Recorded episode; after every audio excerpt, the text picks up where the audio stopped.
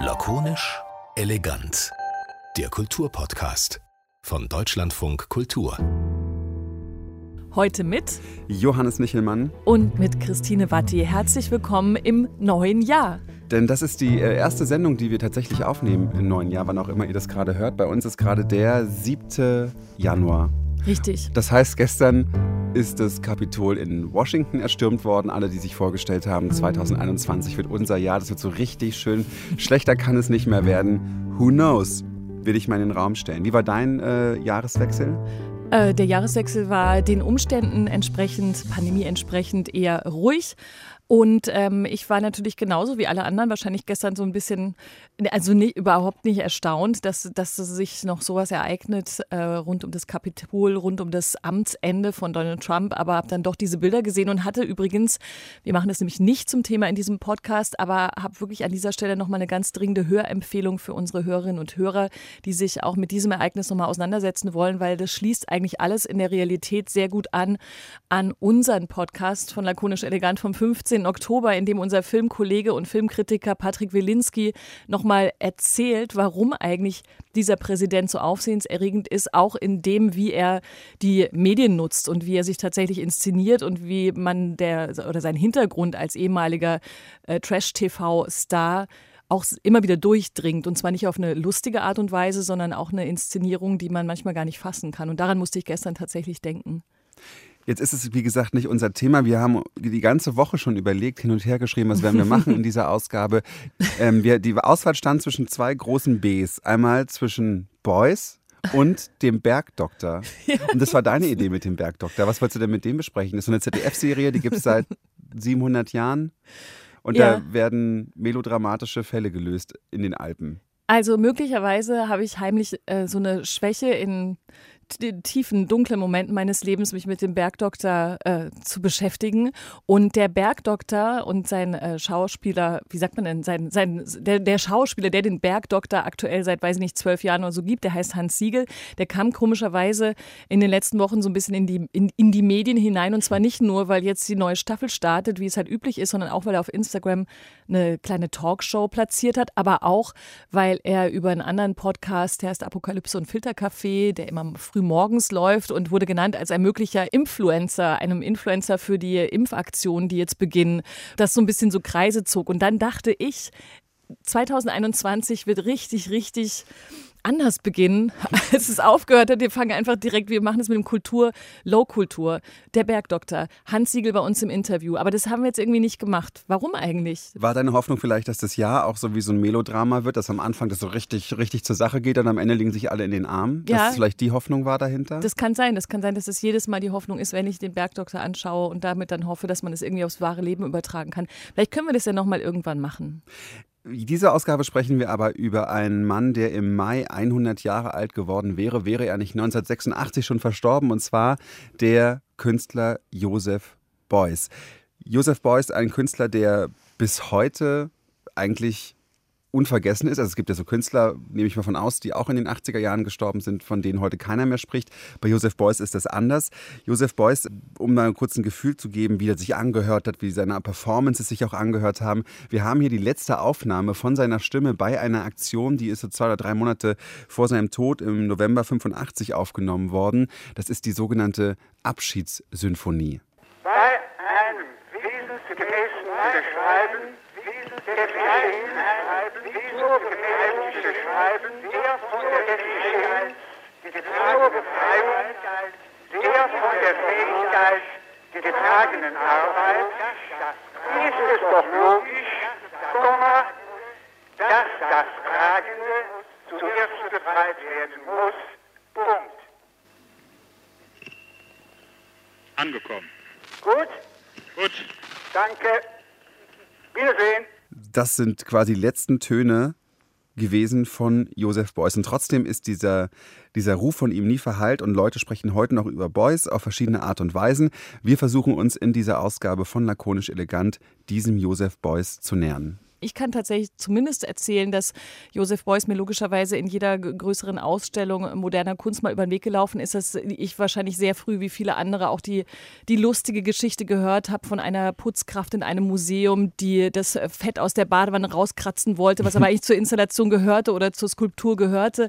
Und dass man immer so wusste, auch noch nicht ganz Kunst interessiert oder Kunst äh, oder, oder Kunst informiert, dass irgendwas ist mit dem, dass der Sachen gemacht hat, die, die außergewöhnlich waren und die irgendwas wollten und die irgendwas auch mit Politik zu tun hatten und die irgendeine Art von Humor in sich trugen. Zumindest das war meine Wahrnehmung schon als wahrscheinlich äh, in diesem Fall auch einigermaßen für jüngere Personen. Deswegen glaube ich, macht es auch immer Spaß, über ihn zu reden oder diese, diese Art des, der, des Kunstzugangs.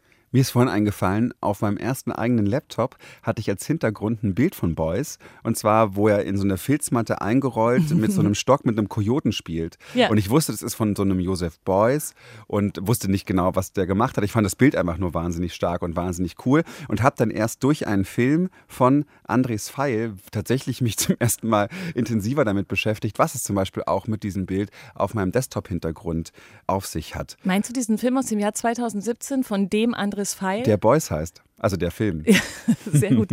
Ich habe jetzt eine tolle Überraschung für dich. Wir haben Andres Pfeil heute hier in diesem Podcast. Herzlich willkommen, Andres Pfeil. Ja, grüß euch. Das ist ja eine Überraschung jetzt. Ja, toll. 2021. Der Mann aus dem Hut. Nicht mit dem Hut, sondern aus dem Hut gezaubert. Was war denn deine erste, was, jetzt, wo wir gerade so persönliche Annäherungen an Boys erzählt haben, weißt du das noch, was deins war? Ja, 77, gerade 17 geworden und äh, nach Kassel getrennt äh, zur Documenta. Und da hatte er die Honigpumpe aufgebaut und äh, zusammen mit der Idee, mit ganz vielen Menschen und Gruppen äh, all das zu diskutieren, was damals, da fing ja die Umweltbewegung auch gerade an, Anti-Atomkraft, Bürgerinitiativen, also die Themen, die vielen Menschen unter den Nägeln gebrannt haben. Und die hat er zusammengeholt und dann pulsierte diese gigantische Pumpe mit Honig. Mhm. Ich habe ihn damals, also ich habe ihn sehr bewundert und äh, hätte mich nie getraut, ihn anzusprechen. Also, ähm, aber es war einfach ein Erlebnis, dieses Honig, dieser Honig da, der in dieser Pumpe drin ist, und irgendwo war was in diesem Raum, wo ich gemerkt habe, da ist eine Energie, da ist etwas, äh, was mich angeht. Und ich konnte das gar nicht formulieren, was es eigentlich ist. Aber ab dem Moment hat Beuys mich nie mehr ganz losgelassen. Inwiefern hat er dich dann begleitet, seit du 17 bist? Also erstmal habe ich, ja, muss eigentlich sagen, ihn äh, etwas imitiert. Ich habe dann angefangen, auch mit Fett zu malen, habe Fettbilder über die Heizung gehängt, die dann oh. runtertropften und das hat meiner Mutter nicht so gut gefallen. äh, die, die, die Freude am Provozieren, weil eben Fett, ihr habt ja die Putzfrau erwähnt, die die Badewanne mit Fett bei Beuys gesäubert hat. Und gerade, ich komme ja, wie, wie, man vielleicht noch ein bisschen hört, aus Stuttgart ursprünglich mal. Ach, fast gar und, nicht. Äh, da kommt ja die schwäbische Kehrwoche dann sofort zum Einsatz. Also mir war irgendwo klar, Beuys und Kehrwoche. Äh, das sind sozusagen Hasslieben. Das eine braucht das andere, nämlich die Kehrwoche braucht irgendwo Fett, was sie wegkratzen kann. Äh, und Beuys produziert dieses Fett und in unterschiedlichen Aggregatzuständen. Und das fand ich ja das Spannende, dass es jetzt nicht nur einfach Fett in der Ecke war, sondern dass da so hinter jedem Kunstwerk ein Ideenraum so auftauchte und er sagt, ja, das ist doch je nachdem, wenn ich äh, Fett warm mache, dann wird es flüssig, dann kommt Bewegung rein. Das hat er praktisch in den äh, politischen Diskurs überführt und äh, gesagt, also wir müssen aus diesen ganzen erstarrten Denk- und Handlungsformen raus. Wir müssen das sozusagen, diesen, diese Diskurse mit äh, warmen Honig oder mit warmer mhm. Energie äh, da erstmal Leben reinbringen und davon ausgehen, dass wir das können. Also er, er war immer jemand, der, der, von den Fähigkeiten der Menschen ausgegangen ist, von dem, was Menschen möglich machen können, persönlich und im gesellschaftlichen Raum. Und da war für mich äh, sehr früh so ein utopischer Denkraum, der, wo ich mir noch sehr unsicher war, weil ich vieles nicht verstanden hatte und bestimmt von vielem auch überfordert war. Aber wie so ein Magnet äh, bin ich da reingegangen und irgendwann habe ich gedacht, jetzt muss ich das mal ganz grundsätzlich und gründlich machen. Und so ist dann dieser Film vor vier Jahren entstanden. Aber nochmal zurück, Ende der 70er Jahre, war das was, worüber dann ganz Deutschland gesprochen hat oder war das was, was sich dann einfach auf der Dokumente in Kassel und im Feuilleton vielleicht abgespielt hat? Ja, das war ja das Schöne, dass äh, Beuys hat es immer geschafft, aus dem Feuilleton rauszukommen. Das heißt, die Aufregung war so groß. Ich erinnere mich bei einem Werk, Zeige deine Wunde in München, als es angekauft wurde, eine Riesendiskussion und das ging dann äh, bis in den Bayerischen Landtag rein. Ein CSU-Landtagsabgeordneter äh, nannte das Werk äh, der, der, teuerste Sperrmüll aller Zeiten. Das kostete dann damals, glaube ich, irgendwie 270.000 D-Mark, der Ankauf. Und es war eine Empörung. Und diese Empörung ging immer übers Feuilleton hinaus. Und das hat mich damals beeindruckt, weil Beuys es eben geschafft hat, mit diesen Ideenräumen nicht nur innerhalb der Galeristen- und Museumsszene dann für Aufruhr zu sorgen oder bei dieser oder jener Auktion ein teures und noch ein teures Kunstwerk anzubieten, sondern es waren immer Debatten, die so das ganz Grundsätzliche betrafen, also die, ja, eigentlich immer vom Menschenbild ausgehend. Hm. Was ist der Anfang? Und der Anfang ist ein Mensch mit seinen Fähigkeiten. Und das hört sich immer so banal an, aber wenn man nicht davon ausgeht, was ein Mensch nicht kann, also was wir in der Schule ja immer gelernt haben, also dass immer vom Defizit ausgegangen wird, du hast das und das noch nicht gelernt und du bist da und da nicht gut genug. Und er dreht diesen ganz einfachen Gedanken um und sagt, jeder Mensch ist ein Künstler, das heißt, jeder Mensch hat Fähigkeiten, die er einbringen kann. Und dann wird die Kunst plötzlich ein ganz zentraler Motor für gesellschaftliche Veränderungen mit jedem, da ist niemand ausgeschlossen. Ja, vor allem ist ja, das kann man auch tatsächlich in deinem Film ganz gut sehen, hat das ja dieses traditionelle Feuilleton total durcheinander gebracht. Ne? Es gibt so Ausschnitte auch in deinem Film, wo äh, er auf Podien sitzt, also Boys in diesem Fall natürlich, wie es damals sein musste, umringt vor allem von Männern, Kunstkritikern, Leuten und so weiter, die ja auf einmal selber in die Situation gebracht werden, dass sie fragen müssen, was soll es eigentlich alles? Also diese Urfrage von Kunstbetrachtung, bei denen sich normalerweise dann immer die Nichtkenner glauben zu unterscheiden von den Kennerinnen und Kennern, weil sie dann denken, ich verstehe es gar nicht, was soll das denn eigentlich? Und auf einmal hat er äh, was ins Spiel gebracht, was dazu geführt hat, dass auch die Leute, die dachten, sie wissen Bescheid, ähm, ratlos waren ne? und eigentlich ja versucht haben zu sagen, das ist alles Mist was da ist. Und das ja, fand ich, das ich mein, er, hat, er hat die ja alle schön auf die Matte gelegt. Man ja, konnte genau. richtig zugucken, wie beim Judo, wo die noch einmal durch die Luft flogen, weil er selbst dann äh, die Fähigkeit hat äh, zum, zur Ironie, zum Humor, dass er dann sagt, ja, dann, wenn ihr euch über meine Kunst aufregt, werfen wir doch meine Kunst zum Fenster raus. Ja, genau. Dann reden wir mal nicht mehr über meine Kunstwerke, äh, sondern reden eben über die Ideen, die Ideenräume, die hinter diesen Kunstwerken liegen. Und damit hat er natürlich den ganzen Narzissmus, der sonst äh, mit der Kunst äh, und den Künstlern verbunden ist, wo das Werk dann immer ein Heiligtum darstellt und auf keinen Fall hinterfragt, befragt werden kann, ist einfach einen Schritt zur Seite getreten und gesagt, weg damit. Ja, reden wir nicht mehr über meine Kunst, sondern reden wir über das, was eigentlich wesentlich ist. Und er hat ja immer ein ganz ambivalentes Verhältnis zum Kunstmarkt. Also er wollte ja immer eher an die Ränder, an die Peripherie, an die Orte, wo eben genau jetzt nicht die großen Verkäufe stattgefunden haben, sondern er hat sich Zeit genommen, mit jedem zu reden und eben vor allem dann nicht mit Galeristen, sondern mit irgendwelchen Menschen, die noch auf ihn äh, nach äh, irgendwann 3 Uhr, 4 Uhr vor der Tür noch standen und mit einer Idee war, dabei waren oder ihn was gefragt haben.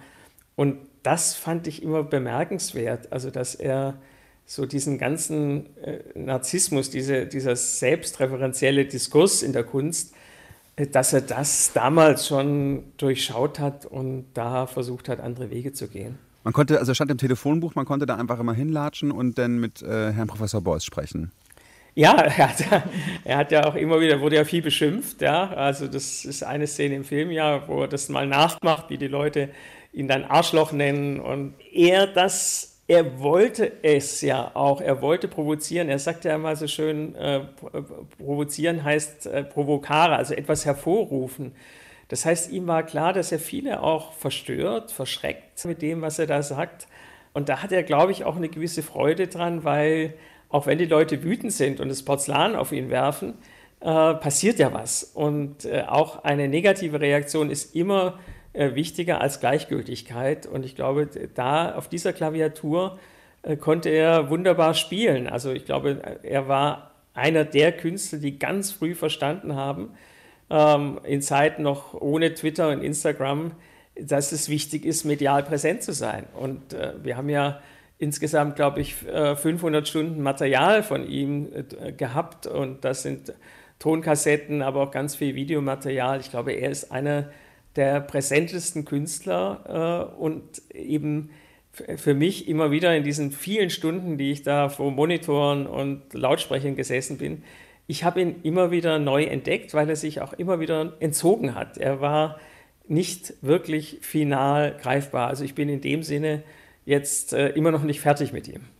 Wir haben für diesen Podcast auch mit seiner Weggefährtin Rea Tönges Stringaris gesprochen. Das sage ich nur an dieser Stelle, weil das Gespräch nachher noch läuft und weil es da auch viel nochmal wirklich um die Person geht, weil sie ihn eben auch lange begleitet hat.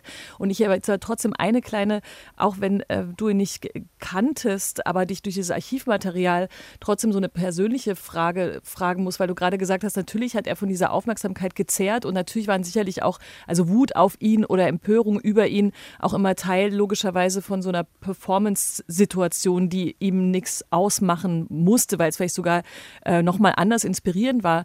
Aber als ich deinen Film jetzt nochmal gesehen habe, dachte ich, es gibt ja schon manchmal so Momente, bei denen ich nicht wusste, ob ihn nicht doch auch Dinge dann getroffen haben. Also so, weiß ich nicht, als er zum Beispiel in der, aus der Kunstakademie Düsseldorf rausgeflogen ist, weil er einfach irgendwie alle Studentinnen und Studenten aufgenommen hat und dieses Bewerbungsverfahren ähm, übergangen ist oder auch später dann nochmal, er war ja Gründungsmitglied der Grünen, als er nicht aufgestellt dargestellt wurde. Das ist natürlich immer so schwierig, weil dein Film funktioniert wie eine Collage. Du kommentierst es quasi nicht, aber es gibt natürlich Momente, in denen man denkt, ach, irgendwas, da gibt es doch, doch ein unerfülltes da auch gesehen werden. Ja, unbedingt. Ich glaube, dass er äh, in vielen Momenten, der Film, du hast jetzt zwei genannt, äh, etwas sehr Verletzbares hat.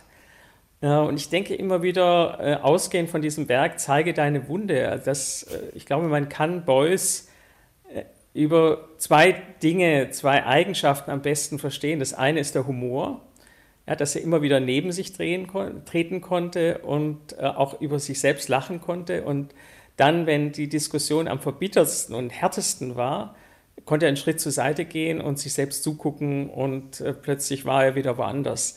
Das ist das eine. Und das zweite ist die Wunde, die Verletzung. Ich glaube, dass man Beuys aus der eigenen tiefen Verwundung, was die Erfahrung im Zweiten Weltkrieg angeht, seine eigene äh, Verletzung, der Absturz, aber auch, ich glaube, was Verantwortung und Schuld angeht, dass die große Krise in den 50er Jahren ohne den Versuch dieser Verarbeitung, der, die, dieser Versuch ist wahrscheinlich gescheitert, also er ist ja immer wieder auch künstlerisch hat er angesetzt äh, mit Bildern, mit einer Installation, mit äh, Ideen, äh, Auschwitz in irgendeiner Form künstlerisch bewältigen zu können. Und er ist da, hat er selbst mal gesagt, natürlich gescheitert. Er hat es nicht geschafft, er hat es versucht und ist in dem Sinne dem entkommen. Ich glaube, dass man insgesamt diese Art von Verletzbarkeit und Verstörung dass man Beuys sich da am besten annähern kann, weil er versucht hat, das zu überwinden. Es geht ja immer um den Heilungsgedanken, den Transformierungsgedanken. Das heißt,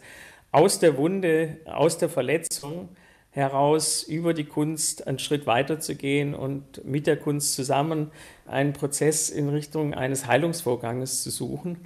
Und das finde ich für mich einen sehr, sehr schönen Gedanken. Er hat mal gesagt, so, wenn du dich schneidest, verbinde das Messer, nicht die Wunde, also gehe zu den Ursachen und äh, bleibe nicht bei den Symptomen. Und das finde ich äh, eine der ganz grundlegenden Dinge, radikal, also zu den Wurzeln zu denken. Ich stelle mir das wahnsinnig schwer vor, wenn man ein Porträt über jemanden macht, sich jahrelang mit dem beschäftigt. Das waren ja bis, also von, von der Idee zum Film, glaube ich, bis zur, bis zur Premiere vier Jahre. Hast du irgendwann das Gefühl gehabt, dass du ihn irgendwie kennst oder dass du irgendwie doch nur einen Bruchteil von ihm irgendwie herausgefunden hast? Weil ich weiß es selber vom, jetzt nicht in so einem großen Stil, aber vom, vom Porträts machen über, über große Namen, dass man den nie so richtig nahe kommt, auch wenn man sich alles anguckt und anhört, was die jemals gesagt haben und mit Leuten spricht, die die gut kennen und so. Ja, das Interessante ist ja, wenn man mit Leuten spricht, dass die äh, Zeugen, die Zeitzeugen sprechen ohnehin über sich. Letztendlich ist es immer ein ja. Ich und Beuys und damit verschwindet Beuys. Also wir haben ja im Film auch deshalb ganz wenige Zeitzeugen drin, nur weil ich immer das Gefühl hatte, über, also es gibt Ausnahmen, äh, Rea Tönges Strengaris, die im Anschluss ja nochmal spricht, äh, gehört dazu. Also es gibt Menschen, die durch eine Durchlässigkeit haben, wo Beuys in, den, in dieser Person lebendig wird und spürbar wird. Aber oftmals stehen Personen dann auch zwischen mir und Beuys und das, dass es eher eine Enttäuschung ist, weil es dann im Anekdotischen irgendwo stehen bleibt und äh, ich letztendlich Beuys beinahe verliere. Aber das war, so wie du es beschreibst, genau ein, ein ständiges, ich glaube, ich habe ihn gegriffen und dann war er wieder weg. Ja? Dann ist er wieder sozusagen in irgendwelchen Sätzen unglaubhaft geworden. Ich konnte ihn nicht mehr greifen oder Menschen haben ihn versucht mir zu erklären, aber er hat sich dadurch eigentlich noch weiter entfernt.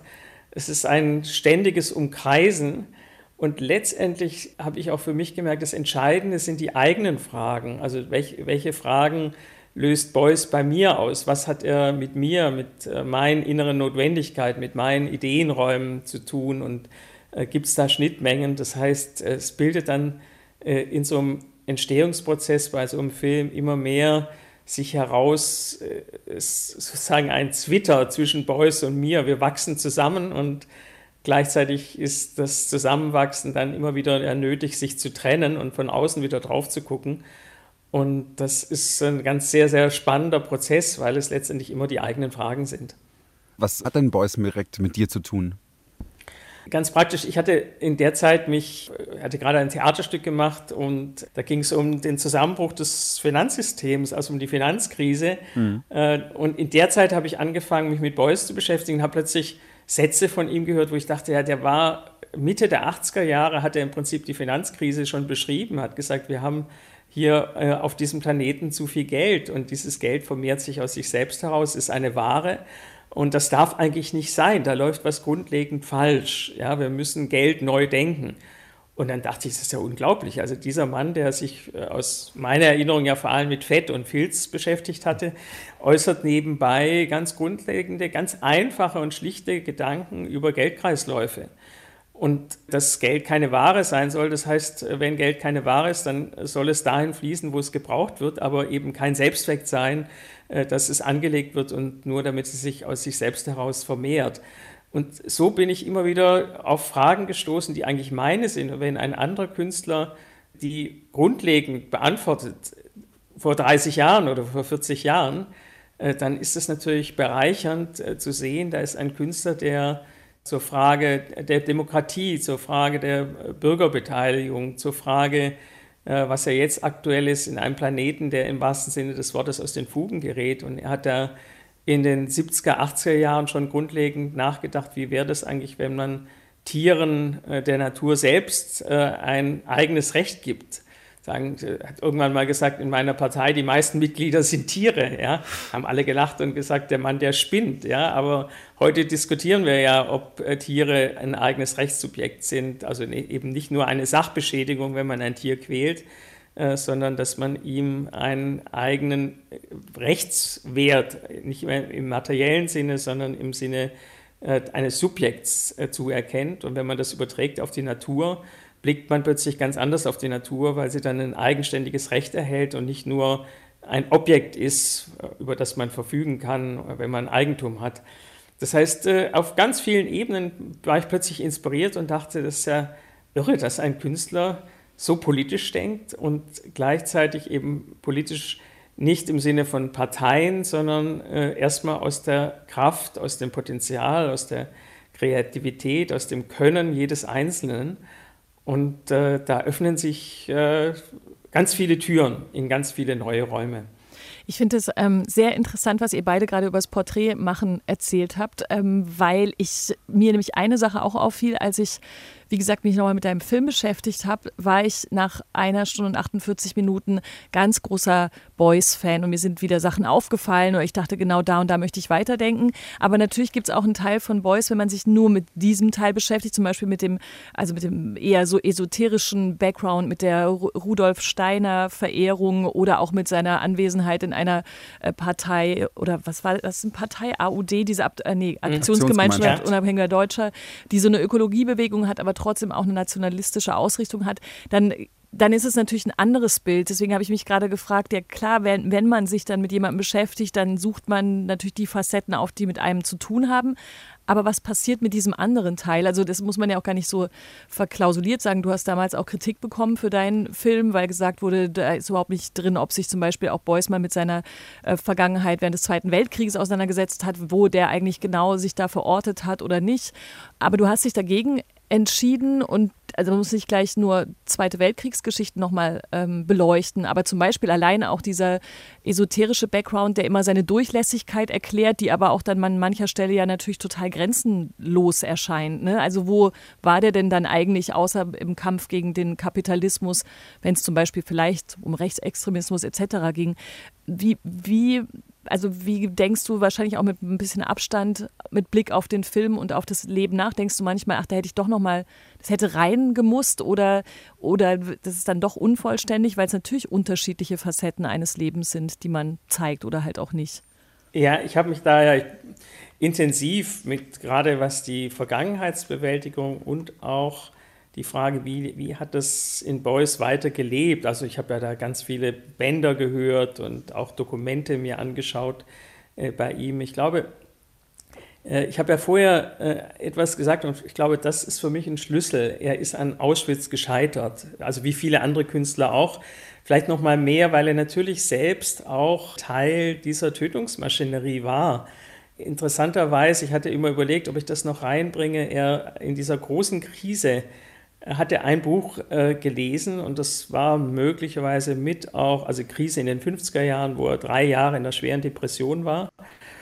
Und in dieser Zeit hat er das Tagebuch der Anne Frank gelesen. Und man muss dazu wissen, dass er einer der ersten war, der eigentlich den Einmarsch äh, nach Holland schon gerne mitbegleitet hätte. Da war er noch Abiturient. Ich habe einen Klassenkameraden mal befragt. Äh, und das war für mich so eine Schlüsselsituation, dass er eigentlich äh, sagte, wir wollen da gerne dabei sein und jetzt müssen wir noch äh, auf die Schule gehen, noch mal ein Jahr warten. Das ist das letzte nachher ist äh, die große Feier und das äh, war für ihn der Krieg. Zunächst mal ist die große Feier schon vorbei, das große Fest. Und äh, zu sehen, äh, dass er dann in dieser Verarbeitung dieser Kriegszeit das Tagebuch der Anne Frank liest, dann in diese große Krise kommt und am Ende der Krise sich mit einem Werk, was das Vernichtungslager Auschwitz in den Mit-50er Jahren ein Kunstwerk, ein Kunstwettbewerb. Das ist das Erste, was er macht, dass er sich dort beworben hat äh, mit einem Werk. Das heißt, in einer Zeit, als in Deutschland die Künstler sich kaum oder eigentlich noch gar nicht mit dem Dritten Reich und erst recht nicht mit Auschwitz auseinandergesetzt haben, war er einer der Ersten. Und äh, in der Tat kann man sich fragen, wie ist es möglich, wenn dann später jemand in der Aktionsgemeinschaft unabhängiger Deutscher, wo ja durchaus auch äh, NS-Veteranen dabei waren, äh, engagiert. Ich glaube, dass das eine mit dem anderen, das hört sich erstmal wie ein Widerspruch an, aber dass er jemand war, der sich an einem bestimmten Punkt nicht weiter damit beschäftigen konnte. Also dass die, dieses Scheitern äh, damit zusammengeht mit einer Art von Verdrängungsprozess, dass er dieses Thema nicht mehr an sich ranlassen konnte. Aber ihn deshalb als Nazi oder ja, einen braunen Künstler zu bezeichnen, ist natürlich absurd, wenn man sich seine Kunst anschaut. Die ist, allein seine Zeichnungen sind so weit weg von einem Arnold Breker, einem äh, massiven, äh, ja, dieses fast kitschige Männerpathos von Größe, Stärke, Stärke und Siegeswillen, äh, so filigran, so zart, so zerbrechlich, wie diese Kunst angelegt ist und auch in den Materialien so weit weg von jedem Pathos und jeder Größe und von jedem nationalistischen Pathos auch, äh, dass der Vorwurf, ihn jetzt zu einem dunklen, äh, braunen Blut- und Bodenkünstler äh, zu erklären oder zu stilisieren, für mich einfach aus all den Quellen heraus absurd ist. Und deshalb, äh, glaube ich, wird man ihm damit nicht gerecht. Aber nochmal auf den Film zurück, äh, weil Christine eben gefragt hat, da das ja immer noch im Umlauf ist. Ich habe wohl mal bei Twitter geschaut, da gibt es jetzt zum, zum Boys-Jahr einige Tweets, die genau in diese Richtung gehen. Wäre es nicht gut gewesen, das irgendwie doch zu erklären und, und darauf einzugehen, um genau dieser, dieser Geschichte ähm, so ein bisschen ja, mehr Inhalt zu liefern? Also wenn man äh, auf der DVD im Bonusmaterial äh, gehe ich nochmal ausdrücklich, gibt es ein ganzes Kapitel, ah, okay. ähm, für, genau für die, um diese Debatte, dass sie zumindest äh, erhältlich ist, Im Film selbst deute ich ja an, dass diese große Wunde, die, die tiefe Wunde, aufgrund dieser äh, Kriegserfahrungen kommt und dass er, dass die Depression da unmittelbar oder der Versuch äh, einer Verarbeitung ganz stark damit einhergeht. Also du hast vorher diese Filzrolle mal erwähnt, er hat ja sich mal acht Stunden eingerollt, also er hat immer wieder diese Nahtoderfahrungen äh, selbst reinszeniert. Und äh, da kann man natürlich immer noch sagen, ist es nicht eine Anmaßung, wenn er das sozusagen als Vertreter eines Tätervolkes macht? Was ist mit den Opfern? Ich glaube, dass er dafür, dass er sozusagen äh, selbst Teil dieser Tätergeneration war, es erstaunlich weit geführt hat, diese Auseinandersetzung. Man könnte natürlich immer noch sagen, er hätte noch weiter gehen müssen. Das reicht nicht aus. Also die Frage ist berechtigt, hätte er noch vielleicht da sich konkreter äußern müssen. Aber für mich war die Antwort die Kunst. Ja, auch im Film, deswegen habe ich es nicht getan, weil das war ja deine Frage. Mhm. Äh, die Kunst, die für mich äh, im Ansatz so konträr zu jedem, eben, äh, wie ich gerade sagte, nationalistischen Pathos steht, so offen ins Offene und in, ein, in die Zonen von Verletzbarkeit und Verletzlichkeit geht, das finde ich, da ist äh, die Kunst für mich eigentlich seine Antwort darauf. Was, wenn man jetzt von diesen Vergangenheitsausflügen mit Beuys und seiner Geschichte in das Hier und Heute kommt, dann gab es ja schon wahnsinnig viele Parallelen, also mit der medialen Präsenz von Beuys, die man sich auch heute immer noch gut vorstellen könnte.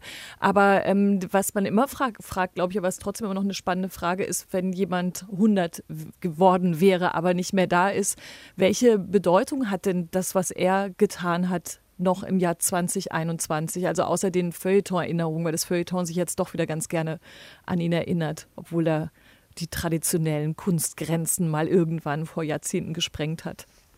Ja, weil es solche Typen also, aber auch nicht mehr gibt, oder? Ja, ja, das ist ja immer, aber der, dieser Podcast könnte auch heißen, solche Typen gibt es gar nicht mehr. Ich weiß, ja. Dauernd sagen wir das, ja. Aber die gibt es ja auch nicht mehr, ja. oder? Ja, also ich, ich habe ja immer so links und rechts mal geguckt, gäbe es einen Künstler, weil ich auch nicht unbedingt zurückgucken wollte. Und dann habe ich aber festgestellt, äh, es ist eine sehr rare äh, Spezie. Ja, jemand wie Beuys äh, ist schwer zu imitieren oder also die, Landschaft ist relativ karg. Wir haben natürlich großartige Künstler, Anselm Kiefer und Richter, und, aber es ist dann doch in der Reflexion der Arbeiten, äh, auch bei einem Anselm Kiefer, äh, komme ich nie so weit, dass ich jetzt in einen größeren gesellschaftlichen Raum hineindenke. Und wenn ihr fragt, ja, was ist eigentlich heutig daran, dann ist es dieses, äh, also aus der Kunst heraus in alle wichtigen gesellschaftlichen Fragen hineindenkend. Und das ist, fängt äh, über ein Wirtschaftssystem an, was aus den Fugen geraten ist, wo wir in den nächsten 10 oder 20 Jahren zugespitzt die Frage uns stellen müssen, wie kann ein Wirtschaftssystem aussehen, was nicht nur den Menschen nützt, äh, sondern diese Erde erhalten kann. Das heißt, mit welchem Wachstumsgedanken, den man einfach komplett neu denken muss und wo sozusagen der Verzicht äh, im Sinne von Freiwilligkeit äh, plötzlich eine Rolle spielt. All das ist von ihm ja angedacht worden, schon vor 30 Jahren über einen anderen Geldbegriff, eine andere Form von Beteiligung, also eine andere Art von Demokratie, wo wir Verantwortung nicht delegieren. Diese Fragen bis zum bedingungslosen Grundeinkommen, ja, auch das hat er ja, was ja jetzt in den letzten Jahren intensiv diskutiert wurde und weiter hoffentlich diskutiert werden wird, diese Fragen vom bedingungslosen Grundeinkommen Anfang der 80er Jahre, er hat sie gestellt und diese Fundgrube, diese Energie, die daraus aus dem Werk von Beuys zusammen mit seinen Ideen und diesem Menschen und seinem Humor, dass er nie ideologisch festgefahren ist, sondern immer wieder äh, über sich selbst auch mal lachen konnte. Und das hat was sehr, sehr Erfrischendes, weil wir ja eigentlich eher ja, in einer Welt leben, wo alles zugespitzt und sofort mit aggressiven Tweets überzogen wird, also extrem polarisiert. Und da jemand mit diesen Inhalten und mit diesem Humor, ich glaube, der fehlt wirklich. Also mir fehlt er. Jetzt müsste man natürlich auch noch die andere übliche Abschlussfrage stellen, nämlich was würde Joseph Beuys heute tun inmitten einer Pandemie? Ich dachte, Aber, das ist die andere Frage. Ähm, Was würdest du Josef Beuys heute fragen? Die wäre auch gut, die stellen wir aber nicht, weil wir cool sind. Und diese Frage, die ich gerade genannt habe, die fragen wir tatsächlich auch, aber allerdings in diesem Fall doch nicht anderes Pfeil, sondern äh, Rea Tönges Tringaris, weil sie ihn halt noch mal ein bisschen besser persönlich kannte und sich vielleicht wirklich vorstellen kann, was ja immer schwierig ist, wär, wäre er jetzt da und es wäre alles so, wie es, oder es ist alles so, wie es ist, inklusive dieser verrückten Pandemie. Was würde er denn damit eigentlich machen? Mit seinem ganzen Background. Was würde er denn tun? Aber das fragen wir gleich. Aber erstmal danke, Andres Feil. Das war toll. Ja, sehr gerne. Boys mhm. heißt der Film, wie der Künstler. Verrückt. Aus dem Jahr 2017. Nur nochmal so eine kleine Empfehlung am Rande und ähm, vielen Dank fürs Gespräch. Das war toll. Sehr gerne. So, Andres Feil ist unser Gast gewesen. Den nächsten haben wir eigentlich schon angekündigt, ne? weil ich ja schon auf die ganze Persönlichkeitsebene, äh, auf die wir jetzt auch noch kommen wollen, schon abgehoben habe am Ende dieses Gesprächs. Rea Tönges-Tringaris nämlich. Sie äh, wohnt in Kassel und Athen und wir haben sie, ich weiß gar nicht, wo wir sie erreicht haben, ehrlich gesagt. In Kassel. In Kassel. Mhm. Und die erste Frage war, wie war eigentlich Ihre erste Begegnung mit Josef Beuys? Die hast du gestellt. So, bitte. Ja, die war tatsächlich interessant weil ja vorausgegangen waren Pressemitteilungen und äh, Berichte, die ihn eigentlich als einen sehr sonderbaren, merkwürdigen Schamanen und so weiter. Und ich traf äh, jemanden, der, der, der da eigentlich den Eindruck vermittelte, so müsste jeder Mensch sein. Und andererseits, bei Beuys war es immer doppelt, habe ich das festgestellt. Man, man, man hatte das eine und das Gegenteil.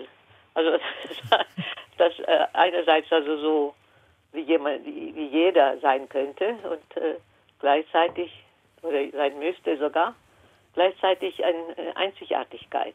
Eine ziemlich aufregende, abenteuerliche Einzigartigkeit und zugleich das Gefühl, so müsste jeder sein, wissen Sie?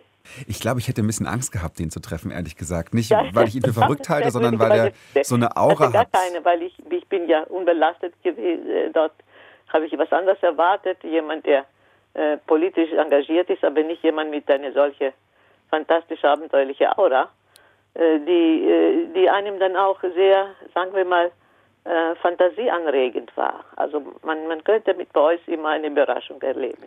Was zum Beispiel für eine Überraschung? Also waren also auch, weil, vor allen Dingen, weil er, äh, weil man das Gefühl hatte, dem kannst du alles, alles sagen.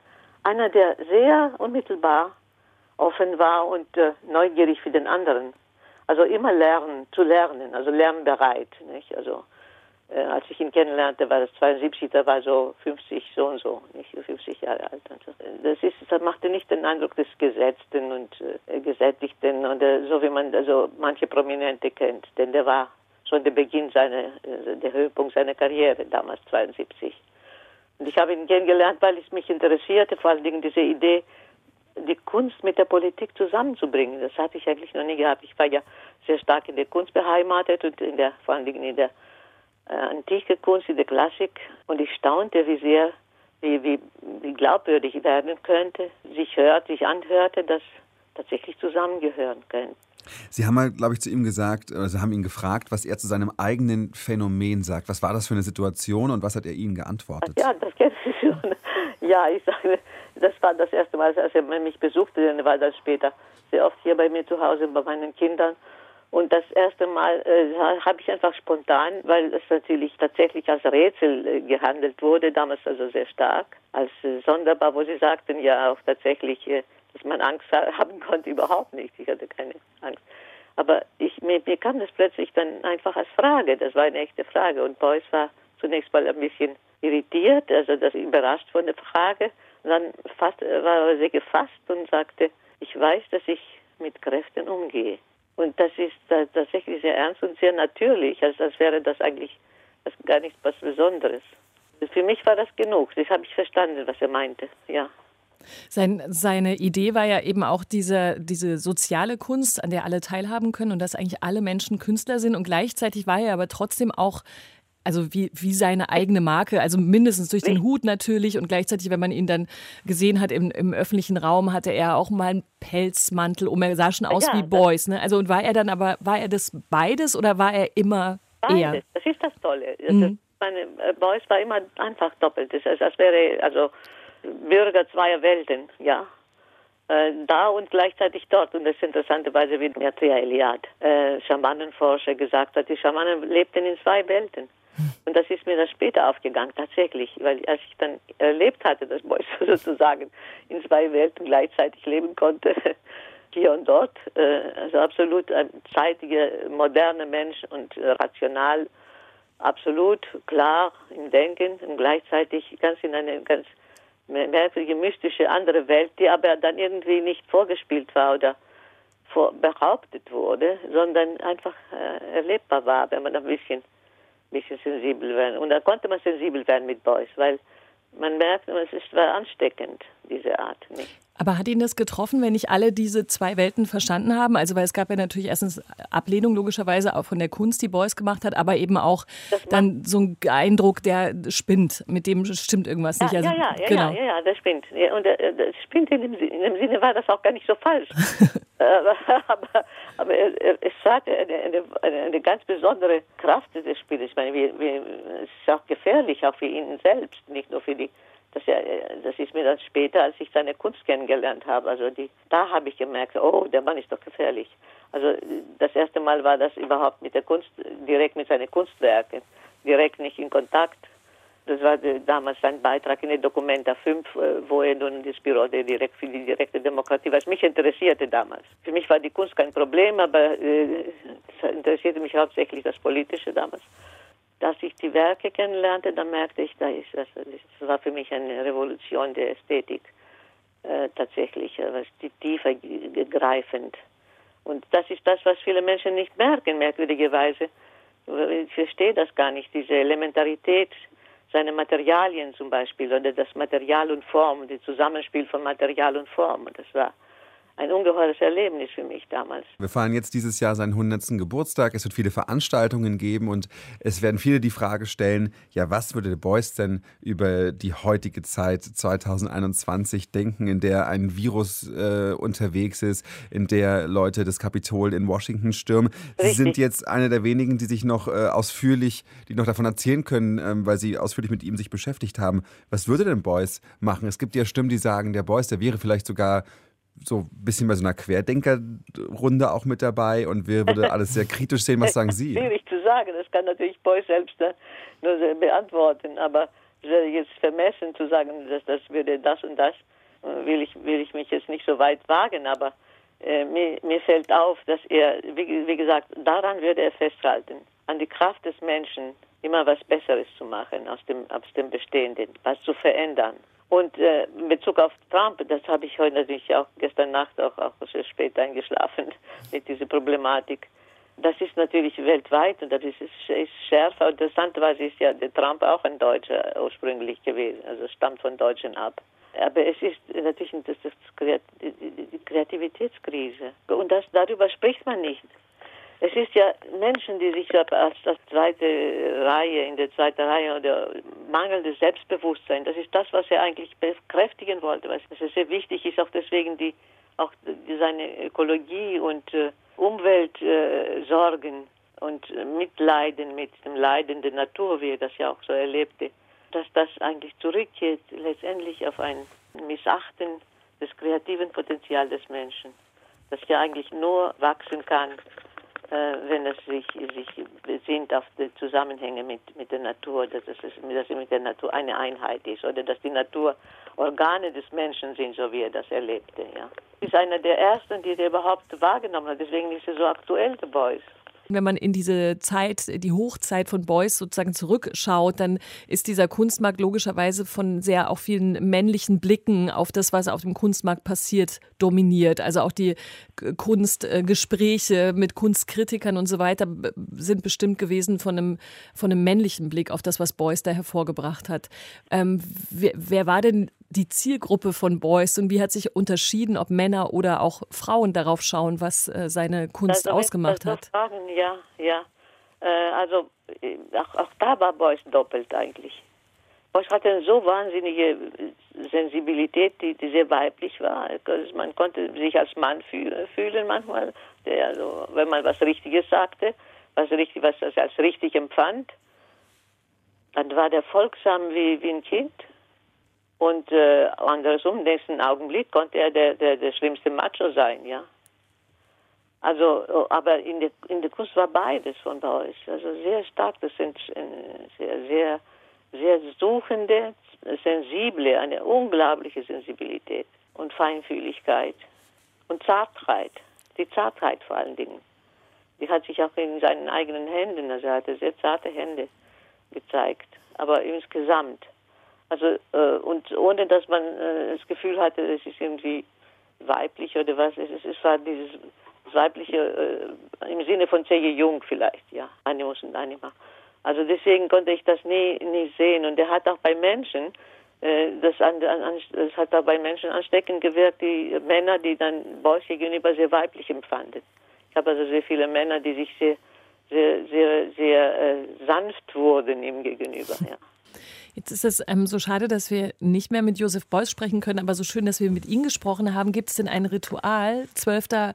Mai 2021? Was wird an dem 100. Geburtstag passieren in Ihrem Leben? Oder ist das. Ja, ich habe keine Ahnung. Wir sind ja so der Corona abhängig. Es gibt ja sehr viele Veranstaltungen, da kann man ich bin ja auch in mehreren eingeladen und ich freue mich darüber. Ich hoffe, das wird alles stattfinden können. Aber es ist interessant, dass 100 Jahre geworden ist. Er hatte mir danach gesagt, ich muss mindestens 100 Jahre werden. Es gibt so viele Aufgaben zu tun, es ist so viel zu tun. Und jetzt äh, bei seinem 100. Geburtstag äh, ist die, die Welt wie gelähmt. Stimmt. Äh, ob das Trump oder der Virus. Und äh, es ist wirklich, dann höre ich ihn auch lachen. Also fast. äh, es ist wirklich ganz seltsam. Das ist, als ob er sagen wollte, kümmert euch nicht um mich, kümmert euch um jetzt die Probleme der Welt, ja? Und die könnt ihr lösen. Sagt und lacht am Ende dieses Gesprächs Rea Tönges Tringaris. Und ich würde wirklich gerne, ich hab, wir haben uns ja selber lustig gemacht über diese ewige Frage, was wäre, wenn diese oder jene Person noch da wäre. Und ich mag die trotzdem so gerne. Und ähm, ich fände es echt in diesem Fall nochmal besonders interessant, was wir ja gerade schon gesagt haben. Ne? Jemand, der auch nochmal so ein bisschen esoterischen Background hat, der mit vielen redet, der ziemlich grenzenlos und durchlässig ist und denjenigen in dieser verrückten Zeit zu sehen. Also, wo wir uns selber ja ständig dauernd fragen, wa warum gibt es Querdenker, Demonstrantinnen und Demonstranten? Wie entwickelt sich gerade die Welt? Und da jemand dazwischen zu haben, der sagt, ich will mit allen reden und ich mache aber daraus auch eine politische Forderung am Ende, fände ich schon aufregend. Weißt du, was ich glaube, was wäre, wenn der 100 Jahre alt geworden wäre tatsächlich? Mm -mm. Leute würden sagen, oh nee, frag nicht den Boys, den hatten wir jetzt schon so oft.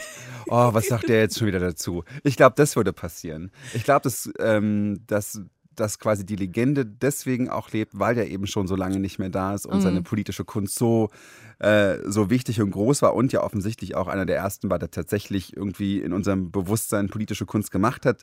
Zumindest das, was Frau Tönges Stringaris sagt. Ich glaube, das ist äh, auch in Anführungsstrichen sein Glück, äh, dass er noch jetzt gefeiert wird aktuell. Vielleicht. Also das kann schon auch sein, das stimmt. Ich finde eigentlich ganz gut, dass wir, dass wir das diese Woche für Boys entschieden haben. Wir ja, möchten aber nicht auch. ausschließen, dass wir den Bergdoktor an anderer Stelle nochmal Hans Siegel wenn Sie das hören, melden Sie sich bei uns. Lakonisch elegant at deutschlandfunkkultur.de. Christine Watte möchte wahnsinnig gerne mit Ihnen. Hast du Christine Watte gesagt? Christine Watte habe ich gesagt. Gut, das klang wie Watte. Wurdest du vorher gemobbt? Ja, ist Schultrauma. Oh es tut mir leid. Christine Watti, wenn ich das vernuschelt habe, tut mir das leid. Ich bin Johannes Nuschel, Nuschelmann und ähm, äh, das war's. Tschüss. Tschüss. Mehr von Deutschlandfunk Kultur hören Sie auch in unserer App der DLF Audiothek. Jetzt kostenfrei herunterladen für Android und iOS.